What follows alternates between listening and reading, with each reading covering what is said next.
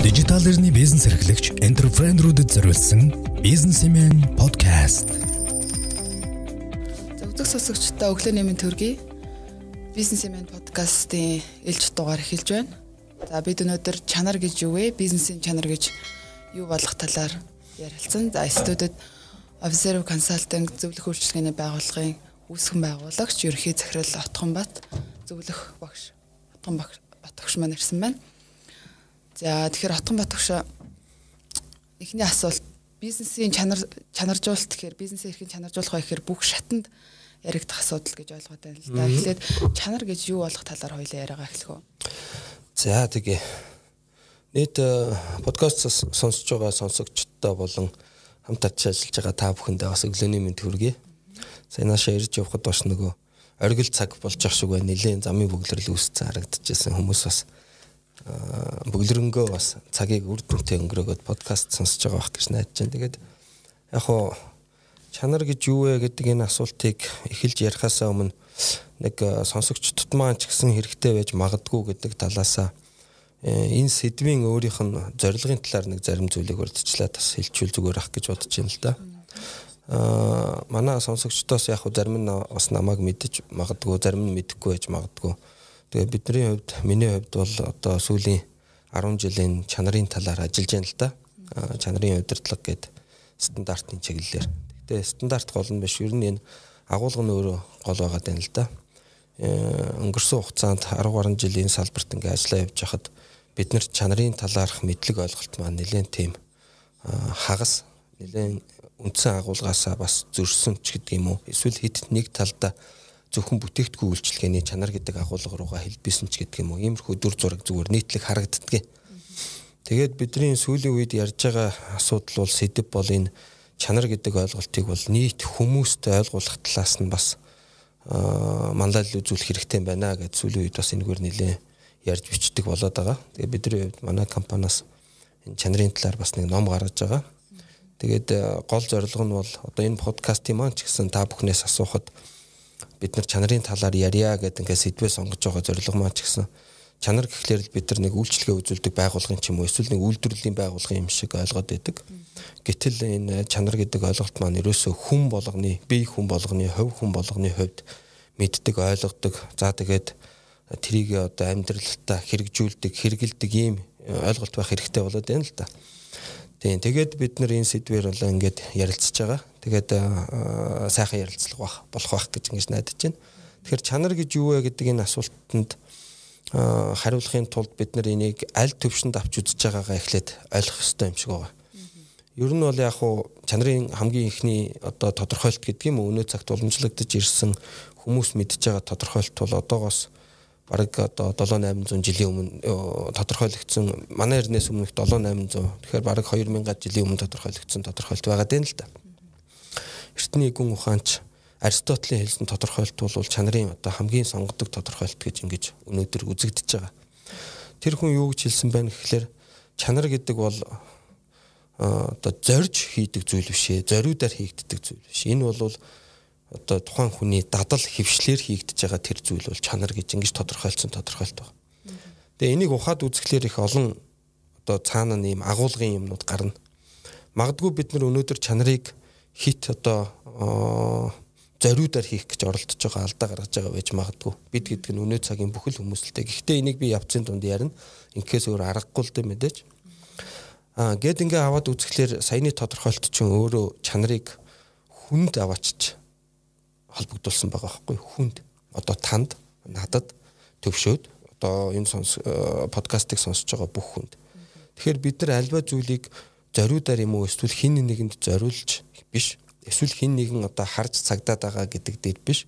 Зүгээр л өөрийнхөө чин сэтгэлээсээ өөрийнхөө одоо э, дадлаараа хөвчлэрээ гүйцэтгээд тэр нь окей үр дүнтэй гарч байгаа бол энэ чанар гэсэн үг гэсэн юм аа гэсэл ийм санаа гаргаад байна л да. Тэгээ энэ тодорхойлт цаашаа одоо ингэж дүрс хувирж явсаар хагаад өнөөдрийн бидний мэддэг их олон тодорхойлт болсон байна. Жишээлбэл одоо үйлдвэрлэлийн бас загалмайлсан эцгүүдийн нэг Henry Ford гэдэг хүн бол энэ тодорхойлтыг жижигхэн хувиргаад одоо чанар гэдэг нь бол ажлаа чин сэтгэлээсээ зөв хийх явдал юм а гэж тодорхойлцсон байж байгаа. зөв хийх, зөв ажиллаа зөв хийх. Хинч харж цагдаагүй байхад. Өөрөөр хэлбэл хин нэгэн хурж ирээд харж цагдвал зөв хийх нэг өөр. Аа хинч харж цагдаагүй байхад зөв хийх нэг өөр байгаа байхгүй. Тэгэхээр хоёр дахь чанар юм а гэж. Хинч таныг хараагүй, цагдаагүй, шалгаагүй байхад зөв хийх явдал. Тэнгүүд магадгүй зарим хүнд санаанд нь орж иж болно. Ялангуяа бид нар одоо эн тэнд за sorry уучлаарай те одоо 0 гэдээ ярих халаа угаалгын өрөө 0 орохоор нэг бичиг байдаг штэ одоо баг 0 болгонд байдаг нэг бичиг санаж гин үү ямар бичиг нүднээс далдч зүв байдаг. Тийм зөв хүний үлдэл нүднээс далдч гэсэн зүв байдаг. Энэ ч гэсэн яг чанарын сонгодог тодорхойлт байгаа байхгүй. Жишээ нь бид нар одоо 0 гэдэг бол хинч харж цагдаагүй байх тэр орчин шүү дээ тий. Таныг 0-д цэвэрхэн бийцэж чинь нөгөөд хажууд нь харгалзаж тавьдаггүй шүү дээ бидрийг тийм ээ. Тэгэхээр бид нар 0 гэд 0 гэдэг бол хүн яг органикаараа байх натурал буюу одоо яг өөрөөрөө байх тэр орчин байгаа байхгүй. Тэгэхээр тэнд жишээ нь хүн зөв үйлдэл гаргаж ивэл энэ бол тэр хүний зөв. Тэр хүний чанар. Аа яг тийм агуулгаараа. Тэгэхээр энэ агуулгыг бид нар урдаар ярмаар юм шиг санагддаг надад. Учир нь түрүүн би хэллээ бид нар энэ чанараар ингээ сүүлийн 10 гаруй жил ажиллаж байна. Яг уу бидний ажилдаг үндсэн чиглэл бол илүү одоо фокус чиглэл бол тэр чанарын янз бүрийн төлөвүүд байгаа. За энэ төлөвүүд бол мэдээж ингээд зориулаад гаргацсан төлөвүүд чанарыг удирдахын төлөө та бүхэн ярианд бас би дурдах байх гэж бодож байна. А үүнийг ярихын өмнө бид нар энэ агуулга буюу философийн ярмаар байна гэдэг санааг л хэлж байгаа. Тэгээд өнөөдрийн бид хоёрын энэ подкаст маань олон хүнд хүрж байгаа. Энэ хүмүүс маань эхлээд одоо миний хэрэгжилж байгаа бүтээгдэхүүн үйлчлэгээ эсвэл одоо аваад хэрглэж байгаа тэр янз бүрийн юм маань чанар гэж одоо ойлгохоос гадна ойлгохын өмнө би хувь хүнийхээ хувьд чанар гэдгийг зүйлийг хэр хэмжээнд ойлгож байгаа вэ гэдэг энэ асуултыг бас өөрөөсөө асууж энэ подкастын агуулгыг бас тэрлүү бас чиглүүлж өөр дээрээ асуулт асууж хариулт өгж ийм байдалтайгаар өрнүүлээсээ дуусгасаа гэж ингэж бодож байгаа тий. Тэгэхээр энэ чанар хувь хүний чанарын асуудал байгууллагатай бизнесийн байгууллагатай хэрхэн холбогдож байна вэ? Байгууллага өөрийнхөө одоо ажилтнуудаа ч юм уу байгууллага өөрийгөө чанаржуулахын тулд тий байгууллага чанаржуулахын тулд юу хийвэл зохилтой вэ? Аа. За, ёстой нөгөө сая долларын асуулт гэдэг шиг асуулт л та наадах чинь мэдээж бүх байгууллага бол э, чанартай бүтээгдэхүүн үйлчлэгээ үзүүлэхийг бол чармааж ажиллаж байгаа. Аа одоо чанаргүй бүтээгдэхүүн үйлчлэгээ гаргах чинь мөнгө олчих гэсэн байгууллагатай нэг нэгч байгууллагатай таарж явсангүй бүгдээрээ л хэрэглэгчтэй очиж байгаа бүтээгдэхүүн үйлчлэгээ маань одоо сайн сайхан очиосоо хэрэглэгчдэд маань гоё бүтээгдэхүүн очиосоо гэдэг ийм ирмэлцэлтэй ажилдаг. Тэгэхээр энэ бол байгууллагын төлөлийн зорилго гэд хэлж болно. Аа таны асуултанд багтж яана л да хувь хүний чанар байгууллагын чанартай яг яаж холбогдох вэ гэдэг. Тэгээд хариулт бол маш энгийн. Өөрөөр хэлбэл тэр байгууллагт ажиллаж байгаа хүмүүсийн чанараар л тухайн байгууллагын чанар тодорхойлогдно гэд хэлж байж болно. Тэгэхээр өөрөөр хэлбэл шууд гэсэн үг. Хундаан буюу суурь нь чанарыг байгуулгын чанарыг удирдахад бол ухаанд хүндрэлтийн янз бүрийн түүл арга хэрэгслүүдийг зөндөөл бодож олж тэрийг нэвтрүүлж байна. Одоо бидний ажилдаг тэр стандартын чиглэл гэдэг байгаа бол энэ арга хэрэгслүүдийн л нэг. Аа энэ бол мэдээж нэг арга хэрэгсэл буюу одоо арга зам. Аа үүнээс өмнө бол байгууллага өөрийн ажилтнуудын тухайн компани зориод байгаа тэр чанар гэдэг ойлголтыг өөрийнхөө одоо би жишээлбэл нэг ажилтан оператор байлаа гэж бодъё. Та бол магадгүй одоо борлуулалтын менежер ч юм уу байлаа гэж бодъё. Тэгвэл бит хоёр байгууллагынхаа чанарыг ойлгохдоо өөрөө өөрийнхөө хувь хүний төвшөнд тэрийг яаж буулгаж ойлгож байгаа вэ гэдэг маань одоо хамгийн түрүүнд асуулах хариулах хэрэгтэй асуулт болчиход байна л да. Тэгэхээр байгууллагын удирдлагууд аль нэг төлийг аваад одоо магадгүй бидний ярьдаг ISO 9001 гэдэг бол олон улсын стандарт байдаг. Тэрийг аваад л одоо байгууллага маань сайхан чанартай болчихно гэж ойлгохоос илүүтэйгээр би нийт ажилтнуудынхаа 100 ч байна уу 200 ч байна уу 1000 ч байна уу энэ хүмүүсийн чанарын талаарх ойлголтыг нэг одоо төвшөнд аваачих буюу өнөөдрийн битгийний ярьж байгаа тэр хувь хүний чанар гэдэг имийг ойлгох төвшөнд авааччихж суурин сайн тавигдах гэдэг байна. Тэгээ энийг бол бид нар энэ өнгөрсөн хугацааны туршид одоо ажлынхаа туршлагаас бол маш их олж харж байна л да. Бараг байгууллага болгон дээр. Тэгэхээр нөгөө суургүй болвол байшин яах вүлээ сайн шалгүй одоо болвол гэр яах вүлээ гэдэгтэй адилхан тэр нийт байгууллагын хувь хүнийхэн чанар болвол байгууллагын чанарыг бол тодорхойлж байна. байгууллагын хувьд хувь хүний чанарыг одоо ажилтан бүртээ хувь хүний чанар гэж иймд ойлголт байна. Үүнийг одоо ингээ ойлгуулахын тулд юу хийвэл зохилтой вэ? За энэ нөгөө хувь хүний чанар чинь өөрөө яг тэр. Одоо битээр жишээ нь өнөөдөр за магадгүй нэг байгууллагад хоёлаа хамт ажилд оръё. За тэр байгууллага маань бит хоёрын тэр өөрийнхөө байгууллагын чанарын талаарх ойлголтыг битэрт өгөхийн төлөө, эзэмшүүлэхийн төлөө, ойлгуулахын төлөө чармаалт гаргах бах. Гэтэ яг үндэ битэрийн чанар бол тэрнээс өмнө тодорхойлогдчихж байгаа. Өөрөөр хэлбэл битэрийн хүүхэд насны хүмүүжлийн, гэр бүлийн хүрээнд битэрийн үндсэндээ үнэт зүйл ихтгэл үнэмшил тодорхойлогдчихж байгаа. Тэгээд одоо бидний бас хамтарч ажилладаг манай та бүхний хийдэг подкастуудаар ч гэсэн ингээд сайхан юунууд нь явдаг подкаст вебинар нь явдаг болор захирлын хэлсний гоё үг санаанд орж ин л та. Хүмүүст ур чадварыг эзэмшүүлэх бол болдгийм байна. Аа мэдлэг эзэмшүүлэх бас болдгийм байна. Харин хүмүүжил бол туйлын хэцүү юм байна гэдэг. Зан төлөв тий. Хүмүүжил. Тэгэхээр хувь хүний чанар гэдэг бол суурь нь тэр хүний өөрийнх нь behavior гэж ярьдаг те нөгөө зан төлөв. Тэрнээс тодорхойлогдож байгаа. Тэгэхээр байгууллага хүмүүст чанарын талаарх ойлголтыг эзэмшүүлнэ гэдэг бол бие хүн болцсон 18-аас дээш болцсон 20 гарцсан хүмүүст бол энэ нэлээд тийм хүнд буюу сорилт бүхий ажил болж байна л да. А харин бид ямар зүйлийг ярих гэдэг нь гэхлээр аав ээж нарыг ярих гэж байгаа. Бид боловсролын системийг ярих гэж байгаа. Хүний чанар, хувь хүний чанар гэдэг бол тэр хүний хүмүүжлэр тодорхойлогдож байгаа. Ер нь бол түрүүн хоёлоо тодорхойлтуудаа хэллээ. Одоо хамгийн эртний сонгодог тодорхойлт бол тэр Аристотелийн хэлсэн зориудаар биш, хүнд зориулж биш, хин нэгэнд зориулж биш, сайхан харагдах гэж биш. Өөрөө органикаараа зүв хийж байгаа чанар юм бол тэр органик нь яаж бий болох юм бэ? Яаж хоримтлагдах юм бэ гэвэл өсөх насны, бүр бага насны, хүүхэд насны нөгөө зам төлөвийн гол элементүүд бүрэлддэг насанд бид нэр зүв буруу гэдэг ойлголтыг одоо хүмүүст маш одоо системтэйгээр ойлгуулах асуудал болж хувирж байна л да. Энэ ингээд өөр өөрөө бүр гүнзгийрээд ийм шат руу орчод байгаа байхгүй бидний хувьд. Цэцэрлэгийн насанд. За баг боловсрал эзэмшиж байгаа тэр дунд сургуулийн баг үед дараа нь одоо хүмүүжил хүмүүжил тогтож байгаа тэр дунд насанд нь дараа нь өсвөр үеинд нь гэдэг. За магадгүй бүр ихтэй сургуулийн төвшөнд гэдэг. Ингээ боловсролын бүх системийн үед. За дээрэс нь нөгөө талдаа буюу нөгөө гэр бүлийн хүрээнд Тэгэхээр энэ бүх одоо хүмүүст зөв ба буруу, энэ нь зөв, энэ буруу гэдэг энэ ойлголтыг эзэмшүүлэх тэр зүйл чинь боловсрал болон ар гэрийн хүмүүжил гэсэн хоёр элементээс л бий болж байгаа шүү дээ. Тэгэхээр энэ төвшөнд нь бүх аав ээжүүд зөв бурууг ялгадаг. Одоо бид нар жишээлбэл хүүхдээ буруу байсан ч гэл өмгөөлж хамгаалж яадаг нэг юм одоо хандлагатай байдаг шүү дээ. Манай хүүхдийн зөв. Тэгвэл магадгүй бид нарыг баг байх үед бол аав ээж нэр дандаа хүүхд бурууг бол хүүхдээсээ ирж хайдаг бурууг хүүхдтэй тогтдог ийм хандлагатай байсан. Тэгээ энэ бол жишээ нь өөрчлөгдсөн. Энэ бидний чанарыг өөрчилчихж байгаа байхгүй. Өөрөөр хэлбэл чанар буюу ихтгэл үнэмшил.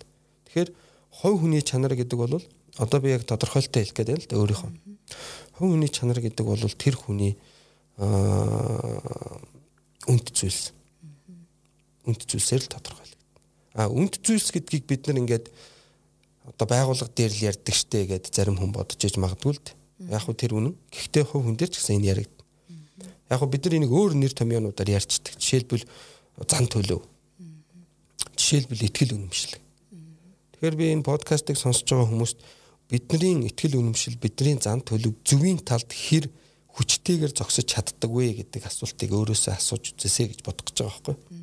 Яг хөө энэ бол situational буюу нөхцөл байдлаас хамаардаг Өөрөөр хэлбэл би бид ихэнхдээ зөвийн талд зогсдог боловч заримдаа яг хувь хүний асуудал дээр тулсан үед буруу талд зогсох магадлалтай.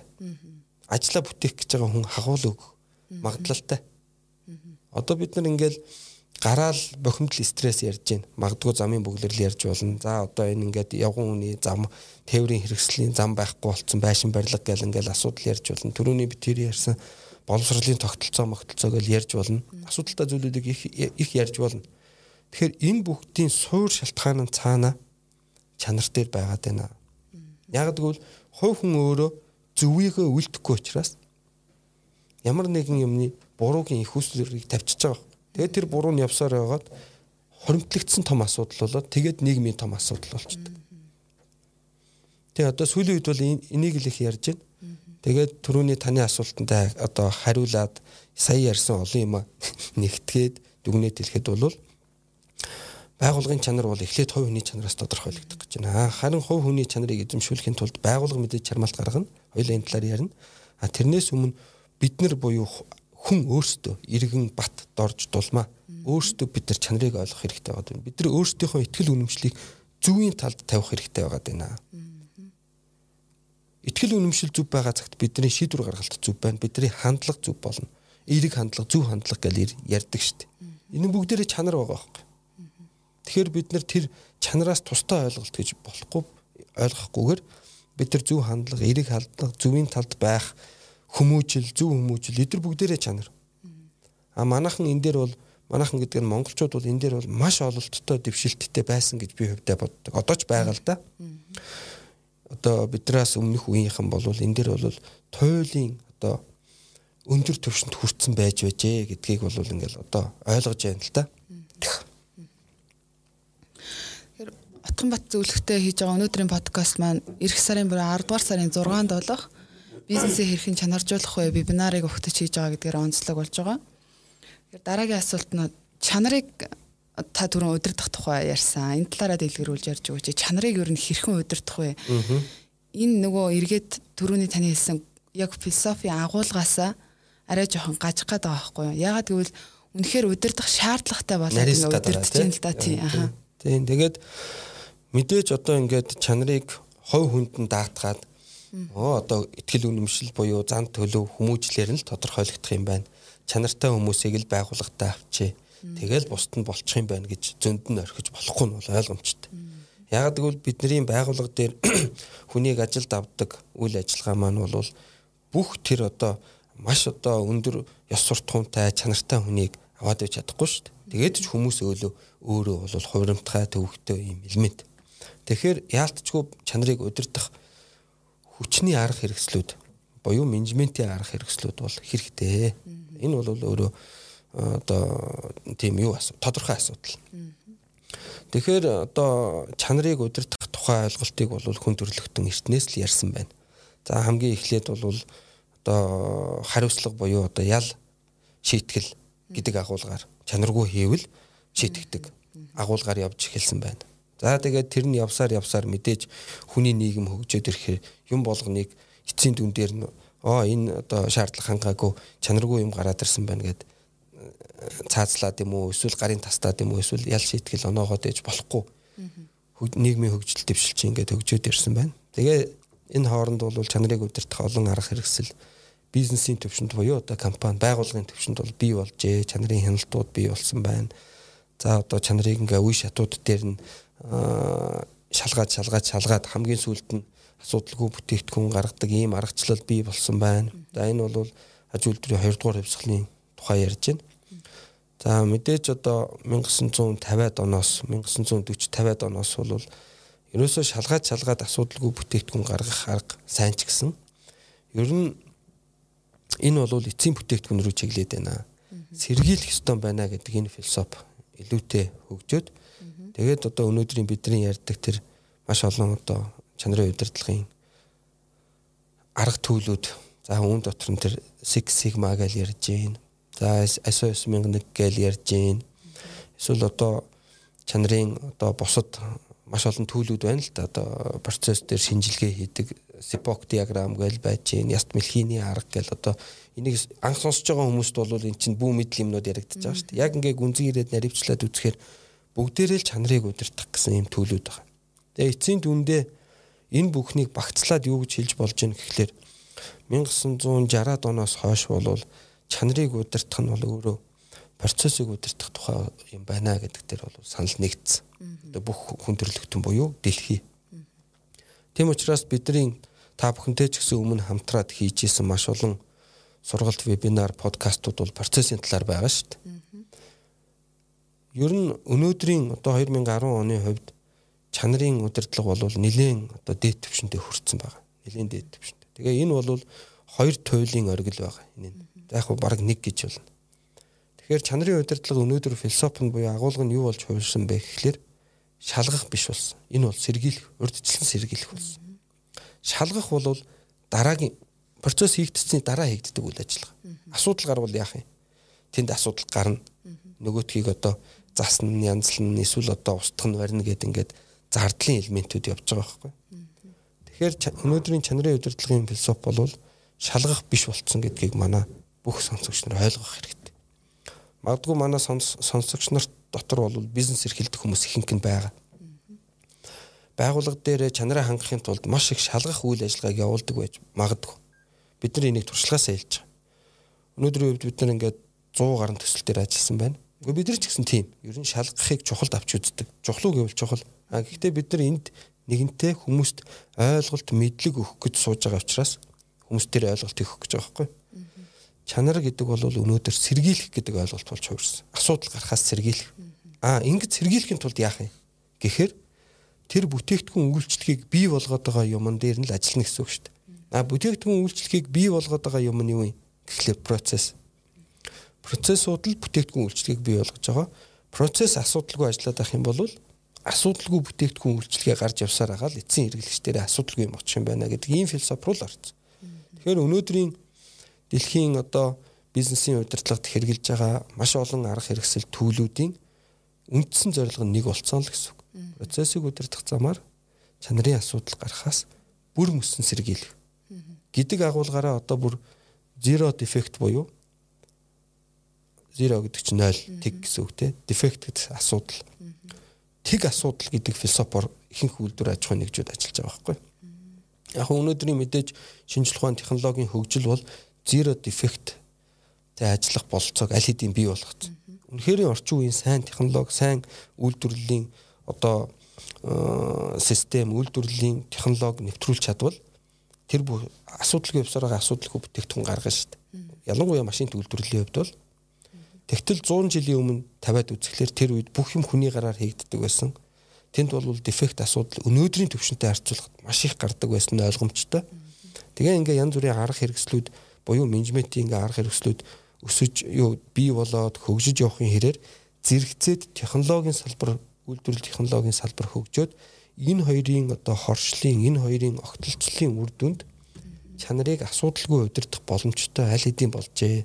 Манад ч гэсэн тийм байгууллагууд зөндөө байна. Zero defect-ийн бодлого барьж ажилладаг байгууллагууд ихэнх нь байгаа. Ихэнх одоо үйлдвэрлэлийн компани дээр энэ байгаа. Аа тэгээд гол агуулга нь бол альж төлийг ярьсан энэ бол сэргийлэх за тэр сэргийлэх боломжийг олгодог юм нь процессын удирдлага болжээ гэдгийг үзэгчд маань одоо мессеж болгож аваасаа гэж бодож байна. Чанарын удирдлагын тэр гол хэрэгслүүдийн талаар багш зөвлөх маань одоо вебинараараа илүү дэлгэрэнгүй гарна. Тэгэхээр сая та бас дурдлаа л да. Орчин үеийн чиг хадлага ингэж явж байна гэд тэ. Үүнээс гадна өөр одоо хаашаа чиглэж байна. Өөр онцлохоор орчин үеийн чанарын удирдлагын тогтолцооны онцлохоор зүйлүүд юу вэ тэ? За маш сайхан асуулт байна. Тэгэхээр э, альва зүйл бол альва хөгжил бол э, дандаа хөдөлгөөн гэж ярьж байгаа шүү дээ. Тэгэхээр чанарын удирдлага хөгжөөд оргилдоо хүрээд одоо үүнээс цааш газар үгүй гэдэг шиг ойлголт бол мэдээж байхгүй. Чанарын удирдлагын өөрийнх нь гол нэг философи бол тасралтгүй сайжруулалт гэдэг философи байдаг. Тэгэхээр сайжруулах боломж хаанч байдаг, байнга байдаг гэдэгт бол чанарын мэрэгчлэтнүүд шууд итгэдэг. Гэдэг утгаараа хэдийгээр өнөөдөр чанарын маш сайн төлөвүүд, арга хэрэгслүүд бий болж чанарыг өнөөдөр маш сайн удирдах чадж байгаа боловч сайжруулах боломж байгаа гэж харсаар л байгаа. За өнөөдрийн 2010 20 оны одоо чанарын удирдлагын гол философи хаашаа явж байна вэ гэвэл бүтээмж рүү явж байгаа. Бүтээмж инновац руу. Энэ хоёр бол одоо одоо тэргүүлэх чиглэл болцсон явж байна. Альж байгуулгын хувьд чанарыг удирдах удирдахын төлөө янз бүрийн арга хэрэгсэл хэрэглээд хүчин чармаалт гаргаад тодорхой цаг хугацаа зарцуулаад үр дүнд хүрж байгаа. Магадгүй маш их дефект гардаг байгууллага байсан байгууллага тэрийг өлөм хэмжээгээр багасгаж болж байгаа. Асуудал гардаг байсан байгууллага тэрийг эрт илрүүлээд муу чанарын зардал гэж ойлголт байдаг. Өөрөөр хэлбэл чанарын асуудал гарснаас гарч байгаа шууд болон шууд ус зардлыг муу чанарын зардал гэж нэрлэдэг. Муу чанарын зардлаа үлэм хэмжээнд багасгаж байгаа байгууллага байгаа. А энэ болгон амжилт боловч цаашаа одоо Apple ч байдаг юм уу эсвэл одоо дэлхийн том корпорацууд Samsung одоо өөр юу гэдгийг одоо Boeing гэд энэ байгууллагууд дээр өнөөдөр чанар Adidas, Nike юу болж байна вэ гэхэлэр бүтээмж гэдэг ойлголттой тасралт одоо шууд холбогдсон. Тэгэхээр бүтээмж гэж юу юм? Чанар бол үр дүн тал. Асуудалгүй сайн бүтээгдэхүүн гардаг байх тал. Хэрэглэгч сэтгэл ханамжтай байдаг байх тал. Энэ бол чанарын ойлголт. А тэгвэл өнөөдрийн чанарын ойлголт бол тэнцүү бүтээмж болсон. А бүтээмж нь юу вэ гэхлээр үр ашиг. Зардал баг гаргах. Ижил үр дүнд хүрж байгаа боловч илүү баг зардлаар тэрийг гаргах тухай ойлголт. Үйлдвэрлэлийн явцтай. Үйлдвэрлэлийн үйлчлэгээний явцад. Тэгэхээр энэ бол өнөөдрийн чанарын зорж байгаа чанар гэдэг ойлголт өнөөдөр бүтээмжтэй холбоотой болсон. Энд бол ялгаа байгаа. Өөрөөр хэлбэл илүү хөгжил дэвшилт хүрсэн чанарыг одоо 20 30 жил бий болгоцсон байгууллагууд бол бүтээмж рүү орж байгаа. За Монголд бол ялгаатай. Зарим байгууллагын хувьд бол чанарын талд илүү ач холбогдол өгөх шаардлагатай байгууллагууд байдаг. Бид нар энийг бас туршлагаасаа л хэлж байна л да. Өөрөөр хэлбэл бид нар дөнгөж хөлд орж байгаа хүүхдийг чи одоо босоод гүүгэтэх, сайн болчиг гүүгэтэх гэж хэлж чадахгүй шүү дээ. Үүнтэй адилхан чанар бол эхлээд анхаарах асуудал. А үүний дараа бол бүтээмж. А гэхдээ энэ хоёрыг заавал эхлээд чанар нь дараа нь бүтээмжнэ гэж бас болохгүй л дээ. Орчин үеийн технологи одоо юу гэдгийг энэ мэдлэг нээлттэй болсон хуваалцах боломжтой болсон энэ цаг үед биднэрт нөгөө шорткат буюу дөтлөлт гэдэг боломж аль хэдийн боломжтой болсон шүү дээ. Тэм учраас байгууллагууд чанарыг бүтээмжтэй хамт зэрэг ойлгож ижил үр дүнд хүрсэн ч гэсэн баг зардлаар хүрдэг байхын төлөө ямар менежмент хийж болох вэ гэдэг энэ бололцоог ирж хайх нь бол одоо өнөө цагийн чанарын удирдлагын гол одоо зорилго болсон байна. За үүний цаана түрүүн дурдаад өнгөрсөн мэдээж инновац. Инновацлын нэг боломжтой болгож байгаа. Тэгэхээр байгууллага бас нэг одоо өндөр чанарын төлөө анхаарж байгаа байгууллага чанар гэж ярьж байгаа байгууллагын бодох ёстой асуулт хариулах ёстой асуултын тэмдэг бол тэр байгууллага ямар инновац хийж байна? Бид ямар инновацд хөрөнгө оруулж байна гэдэг энэ асуудал бас л том ойлголт л тоо. Төрөн хоёлаа яриаг эхэлж хахад магадгүй хүмүүс за чанар гэж юу вэ? Чанарын талаар ярина гэхлээр оо энэ нэг одоо бүтээгдэхүүний чанар л ярих гэж байна. Үйлчлэгээний чанар ярих гэж байна гэж хүмүүс анхны ойлголт байсан байж магадгүй. Тэгэхээр эн чинь илүү том ойлголт бөгөөд инновац гэхлээр хөрөнгө оруулалт шүү дээ. Инновац гэхлээр шийдвэр гаргалт. Магадгүй яг өнөөдрийн ингээд Монголын нөхцөл байдлыг аваад үзвэл бид инновацийг төдийлөн эзэмшихгүй байгаа дүр зураг харагддаг. Зарим нэг салбарыг стоцвол, зарим нэг үйлдвэрлэлийн юм дээр инновац байгаа л да. Дааж хуй, мал аж хуйч гэдэг ч юм уу ийм юм дээр. А бусад салбарт бол бид тэр төдийлөн инновац эзэмшихгүй байгаа, инновац гаргахгүй байгаа. Тэгтээ зүгээр бодгол асуудал. Бид чанарыг удирдахын тулд ер нь чанар гэдэг нь бүтээмж болцсон байна. Бүтээмж гэдэг бол өөрөө үр ашиг. Энэ бол ашиг буюу одоо яг санхүүгийн хэллэгээр явж байгаа асуудал байхгүй ижил үр дүнд хүрсэн ч гэсэн баг зардалтай ажилтдаг. Тэр баг зардлыг яаж гаргах юм? Өнөөдрийн технологиор гаргахгүй гэж магадгүй. Өнөөдрийн технологи бол өөрийнхөө чадалтаа тултал ажиллаад байж байгаа шүү дээ. 100% арай л ажиллаж байгаа. За тэрийг дараагийн шатанд гаргах нь инновац. Тэгэхээр байгууллага бол инновацийн чиглэлд стратегийг тавьдаг, инновацийн чиглэлд хөрөнгө оруулалтыг хийдэг, инновацийг хурдан хугацаанд өөрсдөө биш юм ахэд өрөөлийн гаргацсан тэр инновацийг авч ашиглахад бэлэн байдаг, тэрлүү ханддаг энэ агуулга бол бас өнөөдрийн чанар болжээ гэж ингэж ойлгох хэрэгтэй байна. Сонирхолтой санагдлаа л да танах маш олон компаниудад зөвлөгөө өгж ажилласан тий. Ажиллаж байна. Ажиллаж байна. Тий. Монголын компаниудын хувьд чанарын талаарх зөвлөгөөг аль шатны аль төвшөндөө яваа компаниуд их авж байна. Стартапуудад ялангуяа маш их хэрэгтэй юм шиг санагдлаа л да. Яг дөнгөж хөгжиж яваа анханасаа ингээл боожуулаад зүг явуул хэрэгтэй юм шиг санагдлаа. Тий. Яг уу бидний туршлагаас харахад чанарын чанарын талаар ярьж байгаа байгууллагууд бол за байгууллагуудыг нэг 3 юм уу 4 төвшөнд хуваая л да. За гарааны бизнес буюу эхлэн эхэлж байгаа бизнесүүд. За хөгжлийн одоо бас нэг эхний үе шатыг давтсан өвдөг шалбалж үзээд юм юм үзээд бас нэг боломжийн болж байгаа байгууллагууд. За гурав дахь шатын нь бол За нэлээ олон жил болцсон, тогтвортой болцсон, эргээгээд бизнес нь олон салбартаа болцсон. Одоо групп гэдэг юм уу томоохон байгууллагууд гэдэг ингээд аваад үзвэл сүүлийн хоёрын чанар руу нэлээ хандж байгаа. Гараас гарааныхан бол чанар руу хандахгүй байгаа. За яг хуу нөгөө дөрөв хэлсэн бизнес нь томорцсон салбар компани байгуулж байгаа гэдэг ингээд том байгууллагуудын тухай ярьлаа. Тэр байгууллага аль нэг салбарт хөрөнгө оруулаад шинэ бизнес эхлүүлж байгаа бол тэрэн дээр чанарыг ярьж байгаа асуудал бол байгаа. А бүр яг гарааны огттойгээс эхэлж байгаа бол чанарыг төдийлөн ярихгүй байгаа. Яг хоо энийг бол би заавал яар гэж байгаа юм бол биш. А тэгтээ бид нар аль ч төвшөнд ажилтдаг хинч байла ямар ч бизнес хийдэг байлаа гэсэн чанарыг заавал ойлгож ярих хэрэгтэй. Учир нь чанар гэдэг чинь түрүүн битээр ярьлаа тийм ээ. Тэр нэг бүтээгдэхүүний чанарын тухай ойлголт биш байхгүй. Тэр дотроо багтаж байгаа. Байгуулгын чанарын тухай ойлголт. Эргээгээд энэ хөрөнгө оруулалтын энэ өөрөө стратегийн асуудал. Үүнийг л бизнес эрхлэгч нар маань бизнесийг удирдах яваа хүмүүс маань менежерүүд маань хамгийн эхлээд ойлгох хэрэгтэй. Бид нар чанар яриад байгууллага дээр очингууд хинтээ уулздаг гэж бодож байна. Чанарын менежертэй. Нөгөө бүтээгдэхүүний чанар ярьдаг хүнтэй. Тэгэхээр нь бид нар удирдлагатай нь уулзах хүсэлт тавьдаг. Бид нартай хэн ирж уулздаг гэж бодож байна. Захирлууд биш. Нөгөө технологич нь. Эсвэл үйлдвэрийн дарга нь.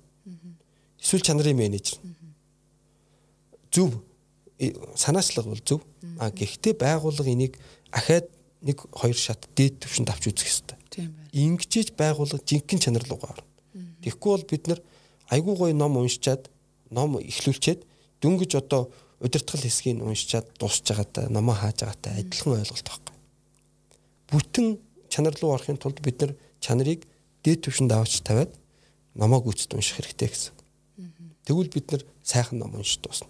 Хари Поттерын дөнгөж нэгдүгээр бүлгийг уншаад дуусвал ямар харамсалтай. Дүнтэй л адилхан. Хэрэглэгч бид нарын хувьд бол яг чанарыг яг түрүүний хэлээдсэн өнгөц наад төвшөнд ойлгоод идэг шүү дээ. Тэгж ойлгож байгаа. Гэхдээ яг уу одоо сүүлийн жилүүдэд ширээн дээр лангуун дэлгүүрийн лангуун дээр тавигдах барааны сонголт нэлээд өргөссөн тий олон болсон. Энтэй уялдаад хэрэглэгчдийн нөгөө тухай бараа бүтээгдэхүүнийхэн чанарын тухай ойлголт нь айгуу сайн өөрчлөлтөө сайжирч байна. Тийм. Тэгээ хэрэглэгчийн боловсрол өдрөөс өдөрт сайжирч байгаа. Энэ бол өөрөө мэдээлэл сайжирсантай нэгт холбоотой. Угаасаа хүн гэдэг амт чинь байран дээр байнга байхгүй нь ойлгомжтой шүү дээ. Дандаа л хөгжиж урагшилт сайжирч яваа. 10 жилийн өмнөхөөс сайжирцсан л байгаа.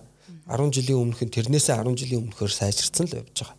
Үүнтэй адилхан өнөөдрийн хэрэглэгчийн боловсрол бол сайжраад явж байгаа. Байгууллагууд ч өөрсдийн бүтээгдэхүүн үйлчилгээний хатлаар мэдээллийг хэрэглэгчдэд илүү сайн өгч байгаа. За энэ зорилгод л чухам чиглээд энэ янз бүрийн стандарт гэдэг юмнууд чинь гарсан байна л да анханасаа тийм ээ. За одоо юу гэдгийг хэрэг лангуун дээр одоо би одоо ингээд ус эрэхтэй боллоо. Лангуун дээр 10 20 ус байгаа шүү дээ. Алийг нь одоо сайн гэж үзэх юм. За мэдээж магадгүй одоо тэднэрт чанарын талаасаа харуул нэг ялгаа байхгүй гэж магадгүй. Яг чанарын талаасаа харуул. Бүгдээрээ л адилхан pH-тай, бүгдээрээ л адилхан тэр усны стандартыг хангасан бүгдээрээ л адилхан минералтай. А гэтэл тэр усыг хийж байгаа байгуулгын чанар гэвэл маш ялгаатай ойлголт байгаа шүү дээ. За ус бол хитрхи энгийн жишээ байж магадгүй. За тэгвэл хоёлаа одоо жишээлбэл ямар бүтээгдэхүүнийг одоо жишээ авч болох вэ? Дэлгүүрийн лангуун дээр байдаг. За Монголд үйлдвэрлэдэг нэг бүтээгдэхүүнээс жишээ авъя л да. Одоо юу гэж болох? Үйлдвэрлэх гэхээр хөвчлэн хүнс болчиход идэх юм те. За одоо юу гэдгийг. Одоо арьс ширний нэг үйлдвэр. За гутал ч юм уу те. За окей, гутлыг жишээ авъя те. За гутлыг жишээ авъя. За гутал дээр гэвэл аа за чанарын асуудал бол тэр тухайн гутлын одоо эдлгээтэй холбогдож гарч ирж болно. Эдлгээ талаас нь. А тэгтэл за нэг эдлгээ нь маш сайхан гутал бай. Бандаасан зузаан ултай амар арьсаар хийцэн Тэгснээд одоо бүр тасрахгүйгээр амар бүх бүдүүн бараг сантиметр шахуу үдээсээр үдцсэн. Идэлгээ тал нь бол хүн насаараа илээ өмсөдөж барахгүй бараг хоёр үеэр өмсөдөж барахгүй гутал байна гэж бодъё.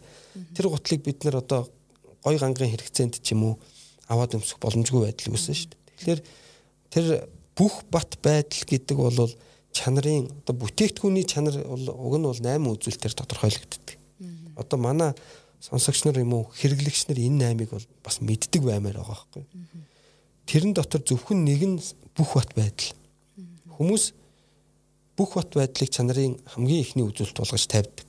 Тэгээ би хүмүүсээс нэг тест сонжоо их авдаг байхгүй сургалт, уулзалт, элдв зөвлөгөөний ажлын үеэр. УАЗ 469 машиныг одоо бэмбэтэй ч юм уу тавиад аль нь чанартай вэ гэж асуудаг. Аль нь чанартай гэж бодож байна Манайхан ер нь бол Лувазын л баг хэлдэг. Тий, 60 460-аас те Тий. 69 машиныг чанартай гэдэг байхгүй. Тэгэхээр хүмүүс бол нөгөө бүт бат бүх байх талыг бол чанарын хамгийн гол үзүүлэлт гэж үздэг. За тэр нь бол чанарын 8 үзүүлэлтийн зөвхөн нэг нь. Англиар бол нөгөө durability гэж нэрлэдэг байгаа юм л да. А тэгтэл цаана нь ахаад өчнөө чанарын үзүүлэлт байна. Жишээлбэл хүн тав тухтай машиныг хүсчээж болно, хурдтай машиныг хүсчээж болно. А эсвэл одоо зүгээр л эдлгээний зардал нь хямдвтар машин өсчээж болно. Тэрүүнтэй адилхан түрүүний нөгөө гутлын жишээ чинь зөвхөн бат бүх талыг харвал нэг л чанарыг хангаж байгаа үзүүлэлт. А тэгтэл нөгөө талын лангуун дээр нь бат бүхч байх. Дээрээс нь ганган хэрэгцээг маань хангачаар дээрээс нь одоо юу гэдгийг их хөл дэвтэйхэн хөнг хүн гэд хит хитэн үзүүлэлтийг хангасан гутал байж аж магадгүй байхгүй. Тэгвэл хүмүүсийн сонгох асуудал чинь олон хэрэгцээг нь хангаж байгаа буюу эсвэл яг миний тухайлсан хэрэгцээ хангаж байгаа бүтээгдэхүүнээ л аав шүү дээ. Тэгэхээр чанар гэдэг ойлголт бол өөрөө өнөө цагт аа яг нэг бизнесийн талаасаа бол чанарыг бол гүйднес буюу төгс байдал биш гэж байна. Чанар гэдэг бол одоо бүр ингээл төгс байх асуудал бол биш. Чанар гэдэг бол амар сайн байх тухай асуудал бас биш. Өнөөдрийн бизнест бол тэгж үзэж байгаа. Яг тэгэхээр өнөөдрийн бизнесүүд чинь бизнес to бизнес болсон байхгүй. Хоёр байгууллага харилцсан би биендээ бүтээгдэхүүн үйлчлэгээ нийлүүлдэг. Би магадгүй барилга барьж ялаа гэж бодоход надад энэ байгууллага цемент бетон нийлүүлдэг. Энэ байгууллага нь вакуум цонх түүний угсралтыг нийлүүлдэг. Энэ байгууллага нь цахилгаан утас муцыг одоо нийлүүлээд толгож барьж өгдөг ч юм уу. Ингээд өнөө цагийн бизнес бол B2B бизнесүүд. Тэгэхээр шеэрлдэг болсон. нэгэндээ бүтээгдэхүүн үйлчлэгээгээ үзүүлж ажиллаж байдаг. Тэр нь авангуудаа цаашаа ахаад өөр бүтээгдэхүүн үйлчлэгээ. За мэдээд end user буюу эцсийн хэрэглэгчд юм нийлүүлдэг байгууллагууд байгаа л да. Тэгэхээр эцсийн хэрэглэгчд бай, эсвэл одоо бизнес to бизнес ч бай хамаагүй чанарын тодорхойлолт бол хэрэглэгчийн шаардлагыг яаж хангаж байгаа нь чанарын тодорхойлолт болчиход байгаа байхгүй. Түүнээс биш гүйднес биш. Одоо амар сайн биш. Бүр амар сайн бүтээгдэхүүн одоо бүр илэгдээ дуустгүй бүтээгдэхүүн хийчихээ хоёлаа. Яг хоёлаа гутал хийдэг бизнес гэж бод. Тэгээ хоёлаа удирдагч нар нь буюу хөрөнгө оруулагч нар. За өстой тасарцсан л гутал хий амар сайн бүх бат. Тэрүүнд нь чиглэл хоёлаа технологио сонгоол, тэрүүнд нь чиглэл түүхэд параметралаа сонгоол, тэрүүнд нь чиглэл одоо бүх юма хийчихье. Амар сайн гутал гарлаа. Өөрөөр хэлбэл маш одоо идэлгээ сайтай гутал. Нөгөөдгий чинь шуур лаб орлуулалт Монголын одоо 100 мянган хэрэглэгч авлаа. Үнэхээр идэлгээ сайтай сайтай учраас нөгөөх чи ахиж борлогдохгүй шүү дээ. Айгууд бол нөгөө хүмүүс чинь илээ- илээж дуусахгүй асуудал үүснэ шүү дээ. Тэгэхээр бид хоёрын одоо менежерүүд буюу захирлуудын хоёрын ойлголт бол хүмүүс юу хүсэж чинь тэрийг нь хийх. Тэгэхээр хүмүүс идэлгээ сайтайг хүсэж байгаа. Гоё их хүсэж байгаа, хөл дэвтэхник хүсэж байгаа, ажил уул бүх юмд зэрэг хэрэгжилчээр хийх хүсэж байгаа. Тэгэхээр хоёрын бүтээгдэхүүнд бол нөгөө олон төрөл салаа гарах явдал одоо чухал болох нь байна шүү дээ. Ингээл нөгөө ахаал хөрөнгө оруулалт буюу технологийн шийдвэр мэдрэлөө ингээ нөлөөлөө явчихж байгаа. Тэгээ иймэрхүү талаас нь манай бизнес эрхлэгч нар маань ойлгож бас хэрэглэгч нар маань ойлгож түрүүн битээр бол бүтээгдэхүүний 8 хэв чанарын үзүүлэлтийн 8 хэв шинжийн тухай зүгээр цус дурдлаа. Тэрнээс бүх бат гэдэг бол нэг нь л үзүүлэлт. Тэгээд тэрний цаан чинь одоо найдвартай байдал шаардлага хангах байдал энэ төр гэдэг ингээд 8 үзүүлэлт байдаг. Тэгээ энэ талаар бас манай үзэгчд сонсогчд зүгээр ойлгоод тэгээд бараа бүтээгдэхүүний дэлгүүрийн лангуунаас сонголт хийхдээ тэр 8-ыг зүгээр дотроо бодоод хандцдаг баймаар байгаа байхгүй. Тэгээ энэ 8-ыг одоо нэг нэгээр нь яриул битэрийн цаг хүрэхгүй. Тэгээд ч бас энэ ярихад бас төвөгтэй асуудал. Тэгээ бидний гаргаж байгаа номноос энэ талаар дэлгэрэнгүй сайхан мэдээлэл авч болно. Байгууллагын чанарыг удирцөв одоо зохиолтой хамгийн дээд түвшинд удирдахын тулд бүтээгдэхүүн үйлчлэгээ одоо дэлхийн нийттэй олон улстай хөл нийлүүлэн тэр жишгт нь нийцүүлж гаргахын тулд олон улсын стандартчлалын байгууллагаас гаргасан стандартуудыг их нэвтрүүлж байна. Энийг нь нэвтрүүлснээр үнэхээр үр ашиг гарах уу? Яг таны төрөний хэлсэнчлэн яг байгууллагын төвшөндөө, бизнесийн байгууллагын төвшөндөө чанарын хувьд өөрчлөлт гарах уу? Тийм чанарын удирдлагын тогтолцооны за таны хэлсэн жишээгээр ярьчих тийм ээ 9001 буюу олон улсын стандартчлалын байгууллагаас гаргасан стандарт байна л да. ISO 9001 гэдэг хүмүүс ихэнх нь бас дуулсан мэдсэн байж магадгүй, мэддэг байж магадгүй. Зарим байгууллагын бүтээгдэхүүн дээр нь байж л байдаг. Зарим байгууллагын нэр хаяг юмн дээр нь байж л байдаг ингээд тийм. Тэгэхээр энэ ямар учиртай стандарт юм бэ гэхлээр бүтээгдэхүүний стандарт биш юм байна. Тэгээ бид нар хүмүүс ингээд нөгөө агуулгаар би энийг бас өмнө бас нэг ярьж л байсан танаа подкастаар ч үлээ. Аа юмаа ойлгоогүй байж манайхан буруу ярьдаг шүү дээ. Тэгэхээр 9001-ийг бол жишээлбэл бүтээгдэхүүний стандарт юм шигээр ойлгож реклам сурталчилгаа хийдэг байгууллагууд маш их байдаг. Одоо энэ аягийг жишээлбэл 9001 хангасан аяга гэж ярих гэж байгаа байхгүй юу? Үгүй юм байна. Аа энэ аягны стандарт бол тусдаа байж байгаа. Химжээ дамжаа нь ямар байх юм, энэ одоо материал нь юу байх юм, жор орц энэ доторх одоо тэр порселан шаазных нь жор орц шил, кварцын жор орц юу байх юм, хэдэн хувьтай байх юм тэгээд одоо ямар хэмжээний э, дөргилт физикийн хүчлэлд хагарж явах юм гэдэг энэ бол тусдаа стандарт байж байгаа бүтээгдэхүүний стандарт. Харин ISO 9001 гэдэг бол яг тэр бүтээгдэхүүний стандартыг байнга тасралтгүй барьж ажилдаг гаргаж байгаа бүх аяга нь яг тэр стандартын дагуу байдаг байхын тулд тухайн компанид нь тавигдж байгаа стандарт байхгүй. Тэгэхээр тэр бол байгууллагын менежментэд менежментийн системд нь тавигдж байгаа стандарт. За байгууллагууд бол энэ стандартыг хэрэгжүүлж байгаа энэ бол үнэн. Олон байгууллага үүнийг хэрэгжүүлж байгаа. Тэгээд үүнийг хэрэгжүүлснээр юуг харуулад юунд хүрээд байгаа юм бэ? Ямар одоо ач холбогдол гараад байгаа юм бэ гэдэг асуултыг та асууж байна л да. Энэ бол маш чухал асуулт. Мэдээж байгууллага энэ стандартыг хэрэгжүүлж байгаа шийдвэрийг бол маш олон талаас нь харж бодож гаргаж байгаа. За хуучин бид нарыг одоо энэ бизнесийг дөнгөж эхлүүлээд явж байгаа 10-аад жилийн өмнө бол а одоо юу гэдгийг бид нар ISO хэрэгжүүлвэл тендерт орох боломж нэмэгдэх гээд байна, нээгдэх гээд байна. Эсвэл нэг гадагшаа экспортод бүтээгдэхүүнээ гаргах гэсэн чи ISO шаардаад байна. Гих хандлагаар их ордог байж, ордог байлаа. А одоо бол хүмүүсийн ойлголт нэлээд өөрчлөлт. Хүмүүс гэдэг нь менежер захирлуудын ойлголт. Бид энэ стандартыг яг өөрсдийгөө сайжруулахад л хэрэг хэрэгжилж хэрэгжүүлмээр байна гэдэг ойлголтоо бол нэглэн зөв ойлгодог болсон. Энэ нь яг яг 9001-ийн өөрийнх нь зорилго бол тэр байхгүй. Маркетингийн зорилготой биш. Яг маркетингд ашиглаж болно. Бид нэр стандартыг хэрэгжүүлчлээ. Манай бүтээгдэхүүн яг өөрийн шаардлагад одоо жишээлбэл бид нар ус хийдэг байлаа, талах хийдэг байлаа гэж бодвол манай бүтээгдэхүүн тэр талхны стандартыг яг л хангаж гарна. Түүнээс биш нэг өдөр нь сайн ээлж гарсан сайн технологичтой өдөр айгүй сайн талах гараад нэг өдөр нөгөөх нь муу технологичтой үед муудаад ингээд савлаад байх ойлголт биш.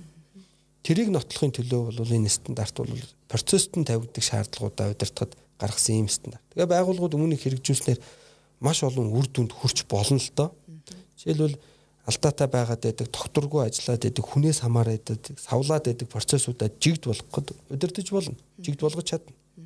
Хэрэглэгчийн үйлчлэгээ, хэрэглэгчийн харилцаа, хэрэглэгчээс орж ирж байгаа гомдол сандалт, гомдол санал хүсэлт одоо юу гэдгийг хурдан шуурхай хариу өгдөг, арга хэмжээ авдаг, Инээс өмнө тэрийг хийхгүй штэ байгуулгач. Өө гомдол санал гаруул уучлаарай гэдээ одоо яадаг чинь шийтчихэл тэгэл урт ажиллаа хийгээд явдаг. Тэгвэл энэ стандартыг хэрэгжүүлснээр тэрэн дээр маш өндөр ач холбогдол өгдөг болно. За магадгүй байгуулгын дотоод одоо асуудлаа ярилцдаг, хилэлцдэг соёл нь сайжирч болно.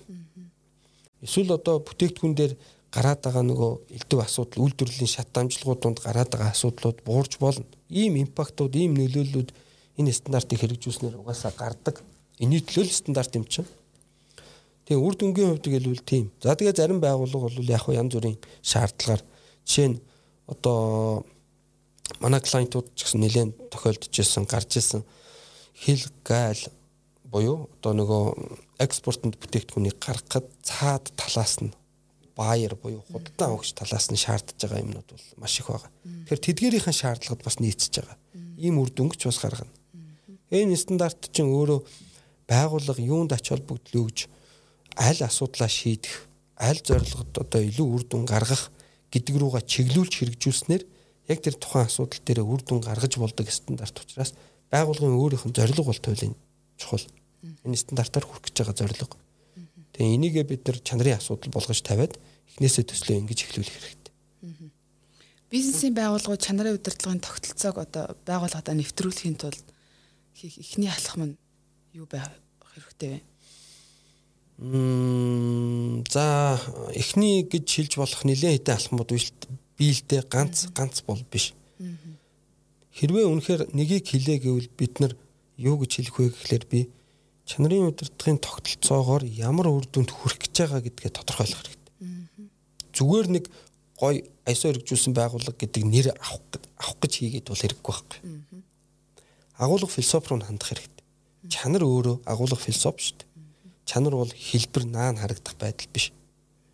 Тэгээ тэрийг ойлгох хэрэгтэй.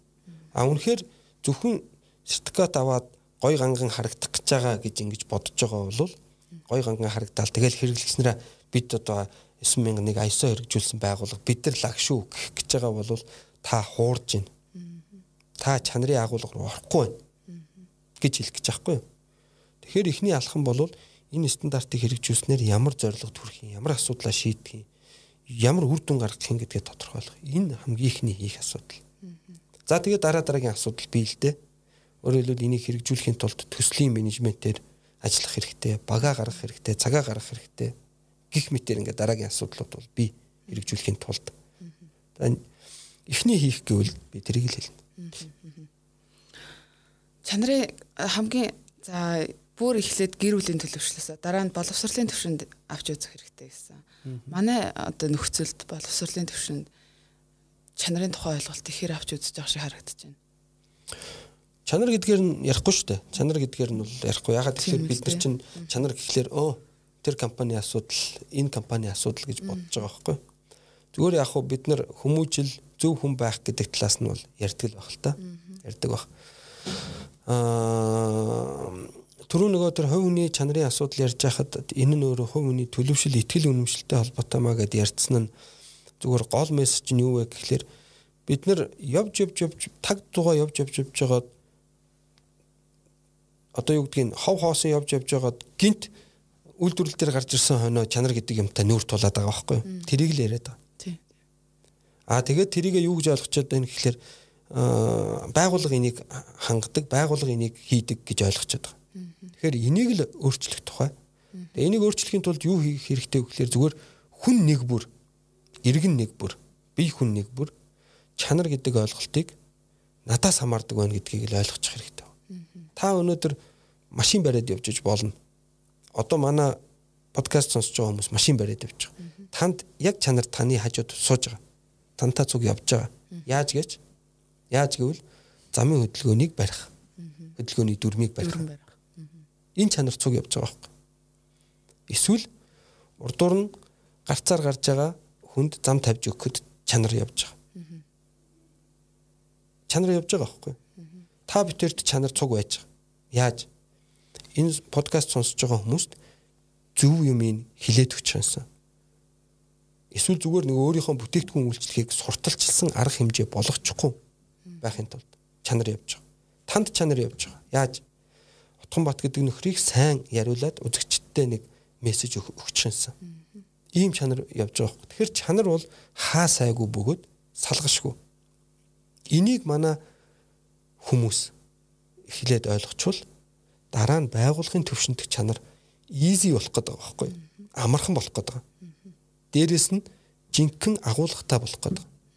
Тэгэхгүй бид нар ингээд суйргүй агуулга юм дээр аваачаад яаж одоо юу гэдгийг тогтохгүй хан дээр аваачаад яаж сайхан замаск нагаад нөгөөх нь наана тогтож байгаад хэсэг хугацаанд унчхал асуудал шүү дээ.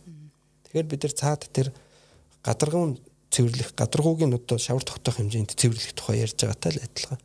Тийм тэгэхээр тэрийг л хүмүүс маань ойлгоод тэгээд аа За түрүүн бүтээгдэхүүний 8 шин чанарын тухай ярьсан. Үйлчлэгэн дээр 5 шин чанар байдаг. Энэ 8 5 эднийг ойлгочвол бид нар нэлээд айтайхан хэрэглэгчнэр болно шүү. Нэлээд сайн хэрэглэгчнэр болно. Үйлчлэгэн дээр ялангуяа бас чанарын асуудал нэлээд нарийн төвөгтэй. Зарим үйлчлэгээний чанар чинь хэрэглэгчээс өөрөөс нь болж идэг байхгүй. Асуудалтай шүү дээ. Жишээлбэл одоо шүдний имлэг ч юм уу имлэг. Имч онцлоод за ийм уугаараа ийм юм гам дэглэн бариараа хэлж болно шүү дээ. Фитнес байна. За та одоо ийм хоол идээд ингээд ингээд дасгал хийгээрэй. Тэрийгэ хийхгүй бол нөгөө хүн чинь жингээ хасахгүй. Мөрдөн гарахгүй. Гарахгүй шүү дээ. Нөгөө эмчин заасан заавраар ажиллахгүй хоолны гамд дэглэмээ барихгүй бол тэр хүн өвчнөө илааршуулахгүй шүү дээ. хэрэглэгч өөрөө үйлчлэгийнхаа чанарт очиж нөлөөлөд байгаа байхгүй. Тэгээ энийгээ хийхгүй байжж эргээгээд нөгөө бизнесийн байгууллага юм уу үйлчлэгээ үзүүлэгчээ муулдаг, голдог асуудал байгаа байхгүй. Энэ эргэл чанарын асуудал. Өөрийнхөө үүргийг хийгээгүй. Тэгээд бусдыг болвол муулдаг. Дахиад чанарын асуудал. Тэгээ үйлчлэгээний чанар дээр 5 элемент байгаа. Тэгээ энийг бас манайхан ойлгодог болчвол бид нар маш сайн хэрэглэгчтэй болох гэдэг байгаа байхгүй. Ер нь явж явж бид нар энэ чанарыг ингээ яриад байгаа нь хэрэглэгчийн боловсролыг дээшлүүлэхэд чиглэж байгаа. Дөрөв би сэдв эхлэхийн өмнө хэлсэн 10-аар 10-аад жил одоо энэ байгууллагуудаа ажиллаж байхад чанаргүй бүтээгдэхүүн гаргачихөө. Хэрэглэгчдэд ингээ энэ чигээрээ л байж би нэг мөнгө олчих гэсэн нэг ч байгууллагатай таарсангүй гэж.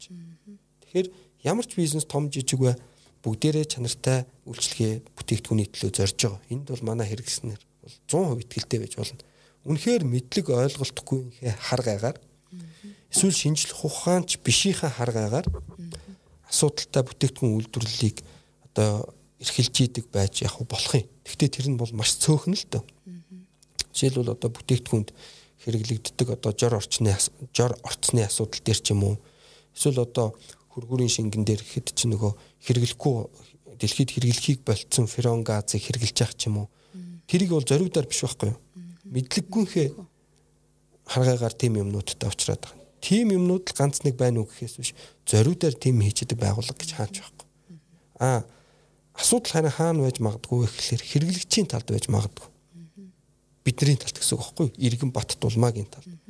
Иргэн бат дулмаа хоёр чанаргүй болохоор зэрэг чанаргүй сэтгэлгээ гаргаад элдв янзын одоо зүй бус авир гаргана, зүй бус үйлдэл гаргана. Одоо ингээд Facebook, Facebook хөгжсөнтэй холбоотойгоор зөв зүгээр байгуулгыг бүтээгдэхүүнээс чи ийм хорхоо, ийм муухай юм гарлаа. Facebook дээрээ 50 мавин те одоо сошиалор зарлан барилна гэж шантаач хийдэг мэдэг юм юмнууд байна шүү дээ. Энэ чинь зүгээр чанаргүй сэтгэлгээнээс л гарч байгаа. Төрөний ярьсан фитнесийн асуудал байна те. Өөрснөө дасгалаа хийхгүй. Тэгээд хоолны дэглэмээ барихгүй. Тэгсээр нэ жингээ асахгүй тэр фитнес мя гэд ингээ яриад байдаг. Эсвэл орчныг яриад байдаг. Яг үүндээ фитнесийн гол юм чинь орчин биш шүү дээ. Яг чанараар харвал ямар ч тэрнэжээр дасгал байсан адилхан ер нь бол. Гэт ингээд цаашаа ухаад ярил бас янз янз юм руу хальж орж магадгүй. Чанарын удирдлагын тогтолцоог амжилттай нэвтрүүлсэн одоо байгуул бизнесийн хувьд дахиад гарсан тийм ингэснээр тийм байгууллагын туршлагаастай хуваалцаач. Оо энэ зөндөө зөндөө зөндөө байгууллага байгаа. Төрөний хэлсэнчлэн байгууллага ямар асуудлаа шийдэх хэд энэ энийг одоо чиглүүлэх юм бэ гэдэг чинь өөрөө яг тэр төслийг бол ингээд чиглэл зорилгыг хилээд өчөж байгаа байхгүй. Жишээ нь одоо одоо сүүлийн жишээнээс л одоо дурдъя л да манай нэг байгууллага мэдээж одоо байгууллагын талаар ярьж байгаа учраас нэр ус юмнуудыг бол дурдахгүй. Манай нэг клиент дээр одоо бүтээгдэхүүний үйлдвэрлэлийн шат дамжлага дээр гардаг асуудал бол нэлээд их байсан. Олон шат дамжлагтай байгуулга байхгүй юу? Хамгийн эхлээл одоо зураг гаргадаг, тэгээл зүсдэг. Тэгээл тэрнийхээ дагуу одоо хэрчдэг, зүсэж хэрчдэг. Тэгээл одоо нугалдаг, дараа нь одоо яадаг чинь, буддаг энэ төр гэл ингээл маш олон шат дамжлагтай. Тэгэхээр эдгээр шат дамжлагууд дээр гарч байгаа тэр асуудлуудын суурь шалтгааныг маш олон зүйлээс тэр чинь хамаарж байгаа. Илрүүлээд тогтоогоод тэгээд тэдгэрийг нь бууруулах хэмжээнд арга хэмжээ авч хэрэгжүүлснээр үйлдвэрлэлийн нийт шат дамжлагын дунд гардаг асуудал бол 30 40 хувиар буурж байгаа байхгүй. 3 сарын хугацаанд 4 сарын хугацаанд. За өөр нэг байгууллага дээр гэх юм бол аа хэрэглэгчийн үйлчлэгээ байна үйлчлэгээний байгууллага санаанд орж ил да. Олон байгууллага учраас одоо аль нь юу илээгээд тэр байгууллагын хувьд бол чанарыг үйлчлэгээний байгууллага учраас яг ингээд худалдааны байгууллага учраас харилцааны асуудал болгож тавьсан. Харилцаа.